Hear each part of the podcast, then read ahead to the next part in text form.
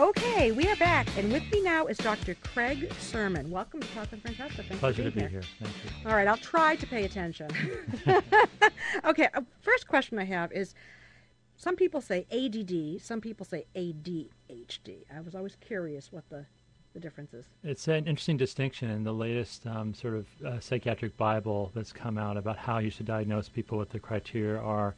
Um, it perpetuates the ADHD as the bigger category, but most adults don't have the H, which is hyperactivity, and so it's confusing. You get a mix of people who are restless, who aren't restless, who used to be restless but aren't now, you know, who are never restless, who are unfocused. I mean, there's a you can have the focus or the restlessness or both, and people just call it ADD because most adults don't have the H. Don't have the H. Yeah. Okay, I think I have both, but anyway. Uh, actually. Um, so you co-authored this book, Fast Minds: How to Thrive If You Have ADHD, or think you might. What is a what is Fast Minds? So Fast Minds is an acronym that my colleague Tim Bilkey brought to me a few years ago at one of our Harvard conferences on ADHD. And uh, he said, "I've- I'm teaching physicians how to figure out if people have this. Um, people have no clue. The doctors aren't trained in it. We want a quick way for them to understand it. And this developed actually in a project of trying to give people a guidebook, if you will, to how to find tools in a setting where the, really the, the medical professionals don't know like you know sort of how to do this so the acronym is forgetful achieving below potential stuck in a rut um, you know talkative um, motivationally challenged impulsive novelty seeking um, distractible and scattered and Sounds like bipolar to me. Well, what's very interesting actually is that many conditions that are extremes um, of how people feel and function uh, come along with the same traits. The first thing that goes if a brain's under stress is focus or you know restlessness, and you see this in medical conditions and mental health conditions. There's a huge overlap between bipolar, depression, substance abuse disorders, and ADHD. But is it a biological thing or is it, um, you know, I mean, if you've been stressed, say, as a child, you're going to be stressed as an adult because that's the environment you were brought up in, right? I mean, if you're brought up in a chaotic, you know, toxic environment, then you're going to sort of carry that into your adult life because that's how you know, right? So that there's an old school like that in mental health support, which is Wait, you- basically it's nurture's fault. You know, it's the parents' fault. It's the environmental fault. Okay. It's absolutely true that we have to learn skills for organization to some degree, but some people really have a hard time learning those skills. Some people seem to be born with them, mm-hmm. and so if you look at it in studies, twins, for example, have a very high rate of having ADHD. You Oh, see a very high rate of offspring having ADHD. It's very, very genetic, and you can't account for it by what you just said. It's a part of it, though, and it's mm-hmm. probably 30% of it or so, whether or not you actually have a problem in your life. In other words, we're wired for a certain ability to focus, a certain ability to be still. Mm-hmm. And and I'm not saying that that's necessarily a bad thing if you're where you are on the spectrum. It's a bad thing if you have a bad match with your environment or you have a lot of these traits. So Fast Minds tries to evoke what it's like to live with ADHD. But really, these are traits that many people have, and some people just get a lot of. It seems to me that, um, from what I understand, that a lot of entrepreneurs have ADHD. Is that true? Well, In fact, the guy who owns uh, JetBlue. Yeah, he talks about having ADHD. There's a number of other professionals that, you know, certain professionals I treat who are CEOs, people who've been very, very successful. ADHD, the way I think about it as a doctor, you have to have impairment in two or more areas of life Like, um, work, school, you know, so like ability to perform at work, ability to perform at school, socially, ability to sort of follow conversation, um, follow through. Remember, that you're meeting someone for a coffee. You know, you know, they actually missed the appointment. Um, taking care of yourself, planning ahead, so that you actually have a schedule. You do the laundry. You shop the right way for yourself. Um, these are all this executive management people have to do many people, in fact, almost everybody pretty much that I work with, has some area of their life that they're okay, and they wouldn't be coming to see me unless if that's all they had to do. right. So it's it's a matter of is there a burden in enough areas of life um, that it's worth getting extra support and help. um, it, it's interesting because myself, if I'm watching a movie, if I am not interested in the movie, I will just Right. tune out. Right. And- And, so, and- so if much of your life was like that, felt like that, then that'd be a big problem. And so, and that's what we're looking for is really where things are, and one way to put it is more boring than they should be. Yeah. Well, I want to just here. Here I go, jumping back. See, I'm kind of I go all over the place, but I, I definitely eventually come back. But why is it that the so the entrepreneur is more likely to have that? So I actually wouldn't say entrepreneurs are more likely to have ADHD. I think that they make more of a splash about having ADHD, and we hear about it. Oh. I do Why believe. is that? Well, well, they're successful and they can get up on a soapbox and talk about it. But four percent of the population has these traits, and they're not like you know saying, "Hey, I'm a bus driver and I've got ADHD," and they're making the national news about it. So, w- what I would say is is correct. I think from a research perspective, is that there's a set of traits which is very useful to have as an entrepreneur, um, and which people with ADHD may be more likely to have. So, Impulsive, yeah, well, t- risk taking, risk taking, you know, sometimes, but we should have yeah. trying something new. Okay. But, so too much of that, and you're not going to get anywhere. This has to be matched with actual ability, skill, maybe even charisma, and like getting people to come in on you know, venture with you. I mean, Mm-hmm. so if if you've got a personality, you know, sort of like that just wins people over, that is very forgiving. You see this in kids. So kids who have ADHD are, tend to be shunned unless they have something that is sort of socially appealing. Like they're really great at sports, for example. It, there's many studies on this. It's just sort of a social phenomenon. They're outliers, and that outlier like may be really valuable at some point in a person's life, um, because for one way to put this is, you know, you could say, "Oh, I'm really distracted," or you could say, "I'm just really aware of everything's going on around you." I mean, plenty of my patients will be walking down the street with their spouse or loved one and say, you know, like I, I just can't imagine why this person's pointing out all these things around them, but they remember them and they point them out. There's that little shop that opened, and like I remember when it opened, and like, why do I know all this stuff? And so that's not everybody with ADHD, but the point is that for some people, there's just this awareness of the environment that actually ends up being an overload when they're trying to just like sit down and focus and study. Mm-hmm.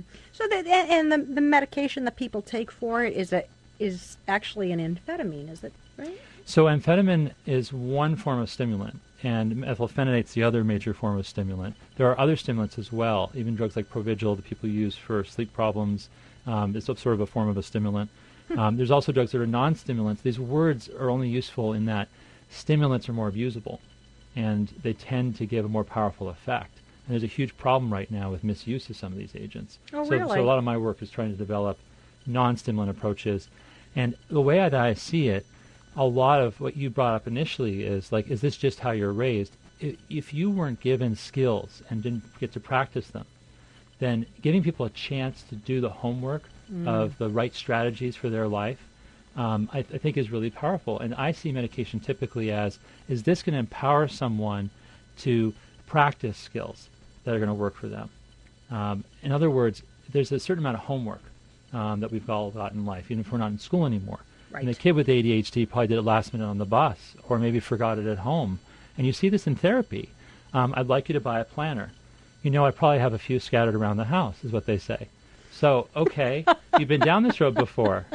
So, what's the problem here? It's ADHD. It's in the way of even trying to get a foothold on working on the problem. So, when we've done behavioral therapy at, at Mass General, like we find that people need a certain ability to sort of do the homework.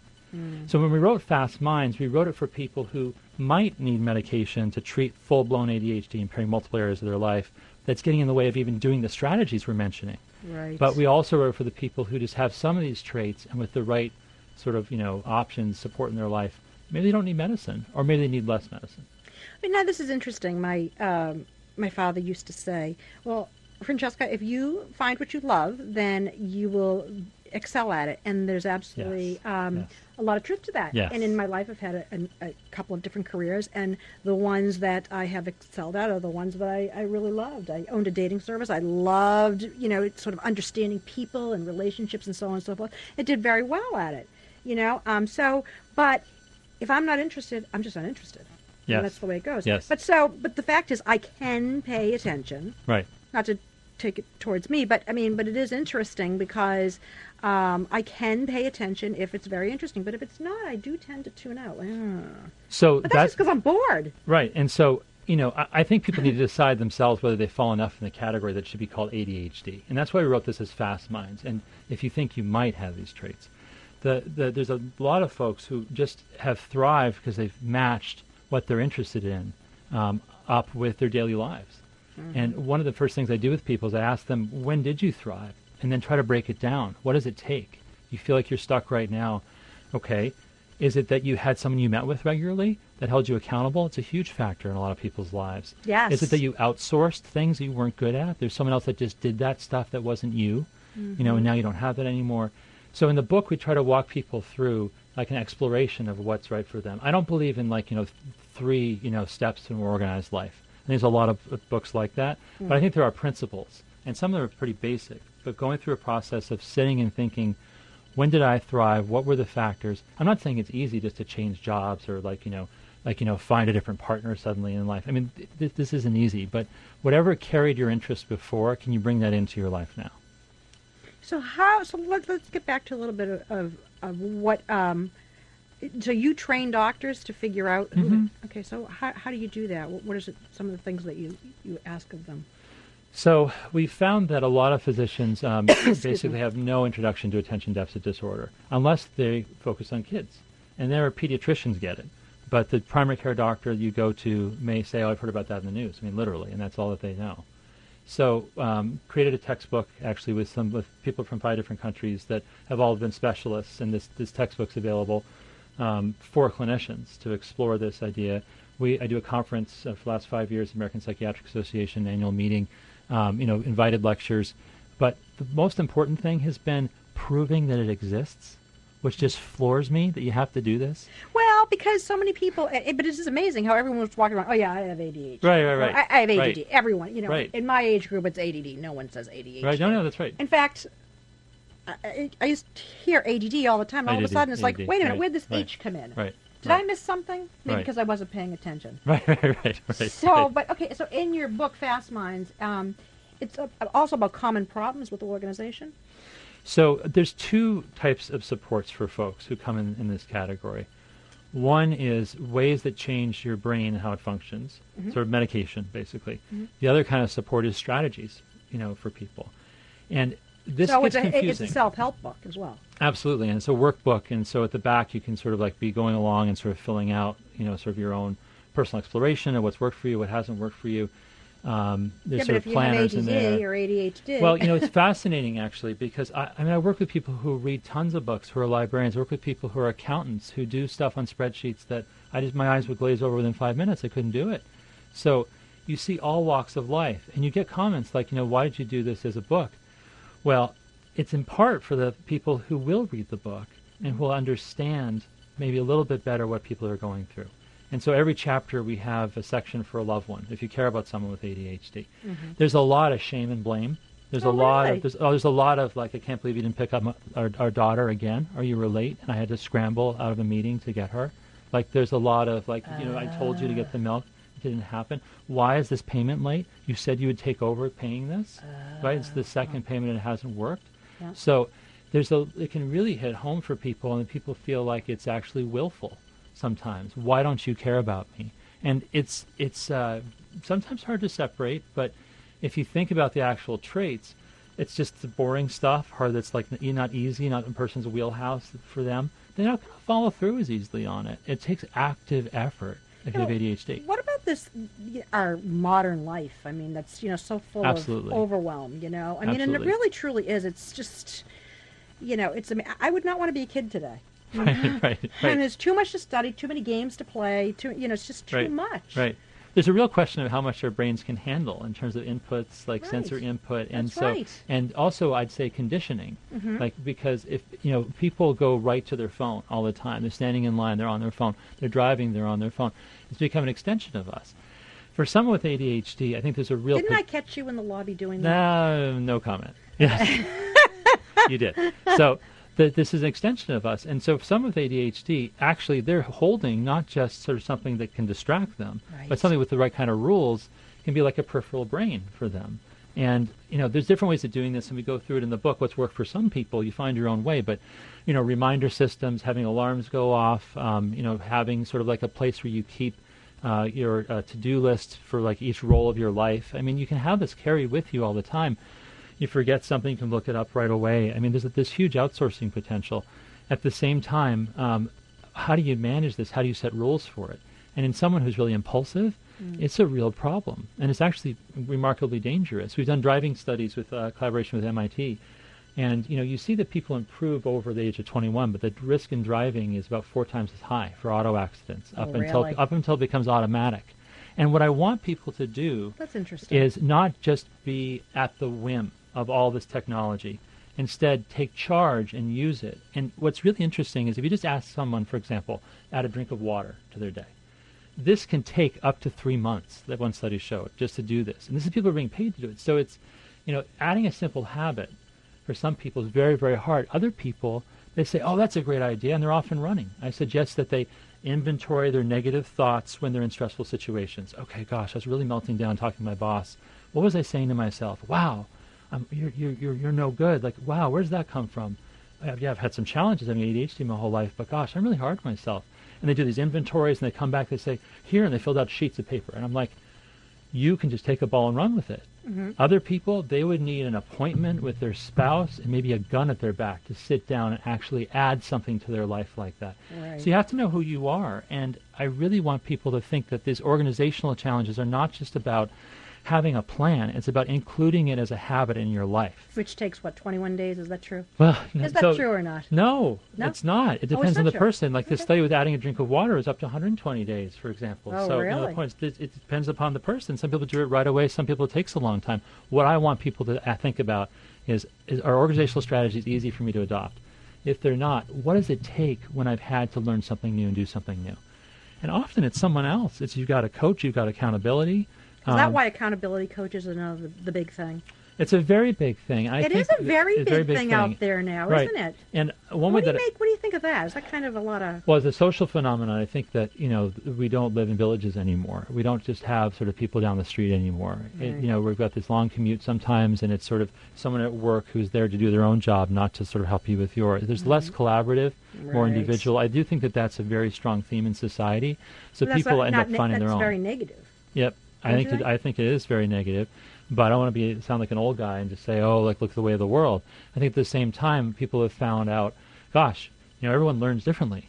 Everyone Mm-hmm. copes differently. It's not just dyslexia, right? That's different about some people that they can't spell or read very well. It's actually that some people aren't as organized. Like some people have trouble making decisions. Everybody sort of like you know has their own pattern of doing this. So if So you, you people can have trouble making decisions. That's interesting. I always thought that executive skills executive skills these are different fundamental skills that people have and you can fall anywhere on the spectrum with them. I, I would think. I always thought that if you had trouble making decisions, it was uh, because you were born in October. No. that's right, that's right. But no, I, I, I thought that that would be more. Again, I think that would be nurture rather than nature. So there's there's a good amount of research that suggests otherwise. It's it's completely true that i think nurture this is my clinical opinion it's hard to do research on this but it, you want to give people strategies for coping with who they are. And sometimes people don't get that growing up. They get what's average. They sit in the classroom with a mm-hmm. bored you know instructor. I mean forgive me there's lots of gifted instructors out there who's just handing them assignments to do and they're not getting one-on-one they're not getting sort of sort of feeling of support they're not getting any adaptation and you can take that too far and you can have people sort of just have a lot of hand holding and one-on-one support that's too much people need to figure out how to thrive in society with what they're given mm-hmm. but the way that I think about it, you want strategies for a particular person's style. So you'll see people, for example, where the mom and dad are very organized. They've got one kid that's really organized, and then one kid whose room is just a mess. And it's like, what oh, is Well, maybe wrong? the kid's a slob. The kid's just a slob, and that's what they say. The kid's a slob. What's another strategy? What is different about that kid? Like, what is hard for that kid? Is this willful? Is this about attention with the parents? That's one story. Another story is, let's try to break this down for you. And that's a really key thing for people with organizational problems is it's hard to hold multiple things in mind for them, so they need steps. If you're not getting around to it, like cleaning the room, the next step is too big. So saying what will work for you, let's let's try to figure out one surface at a time, one kind of thing at a time. Let's give you colored bins, you know, kind of thing. Let's make this a little fun. Let's put on some music. Let's have a cleanup time and then the reward. So work. There's a, a lot of shift in our society around uh, anti-homework. Kids literally are now getting trained um, basically to do homework in school and in some classrooms, and then re- watch a podcast or video of the lecture at home. Why? Because it's more interesting to watch the video than to do your homework. So you have to be held accountable to do your homework, and it's not homework anymore; it's classroom work. How's that going to work out for them when they have to like build their own lives Right. independently? So there's over adaptation. Mhm. I think that's an example in some cases. Mhm. But you want to meet the individual challenges. What is a person good at? What are they not? If you're just tuning in, you're listening to Talk with Francesca, and I'm here with Dr. Craig Surman, who co-authored uh, the book Fast Minds: How to Thrive If You Have ADHD or Think You Might. Um, so let me just ask you a, a totally different question. Is it common that an adult will come to see you that all the, you know, like say a 50 year old or a 60 year old that's never, and then all of a sudden, boom, they find out that, that yeah, It's about two thirds of the folks that, that come to see me. And if you look at the research, really? only about 10% of adults with ADHD have actually been treated. And only about 25% of adults with ADHD, even if they've seen a mental health provider, were diagnosed. So, so many of these folks have dealt with substance abuse or Mhm. dealt with depression Right. or anxiety, and they've gone in for those things. And this long-standing struggle that's like been like a headwind their whole life. Why can't I just pull it together? I, Yeah, I'm like- up and down, up and down. Trying to get like a suntan in the rain. that's Right, that's right. yeah. Oh, That's that's, a shame. Okay, so could, uh, tell me a little bit about uh, the research you're doing at Mass General Hospital and Harvard Medical School. So educating that ADHD exists is really important. But where we have tools right now is helping people get around to stick with and finish things, like focusing. Meds are really good at that. But not everyone wants to take meds, and not everyone should take meds. It's, it's, it's sort of a quick fix in some cases. So are you saying that you don't have to take the medication? You can do it on your own? I think if you've got profound attention deficit disorder, meds are probably the most powerful tool to help with focus. But I do not feel that they help get like what to do when, meaning doing the right thing at the right time, knowing sort of like how what to do, um, juggling things, more organizational abilities. So, you you'll need skills as well. as- exactly, and so pills versus skills. And one thing we're really oh, trying like to that. understand. Pills versus skills. Right. So what we're really trying to figure out is who needs which. And so that's one area of research. Another area of research is are there dietary habits that can help people Oh. better?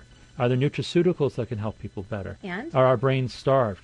I, I think there's interesting, you know, leads that we've got, but I'm very scientific about this. I want to see large studies that show Yeah. positive effects, and there's there's a lot of stuff out there that's I think totally unfounded in the in the media about what will help people with ADHD, what will not. If you're looking for it, uh, that kind of thing, you want to know are there uh, two or more large studies, you know, because it means that probably someone in one of those studies was something like you, Yeah. right? Yeah. Otherwise, it's like ten people Yeah. that like were the friends of the investigator that tried this. As you know, really. so do they have stock? Do they have stock options? I mean, there's, Yeah, yeah. so it'd be careful.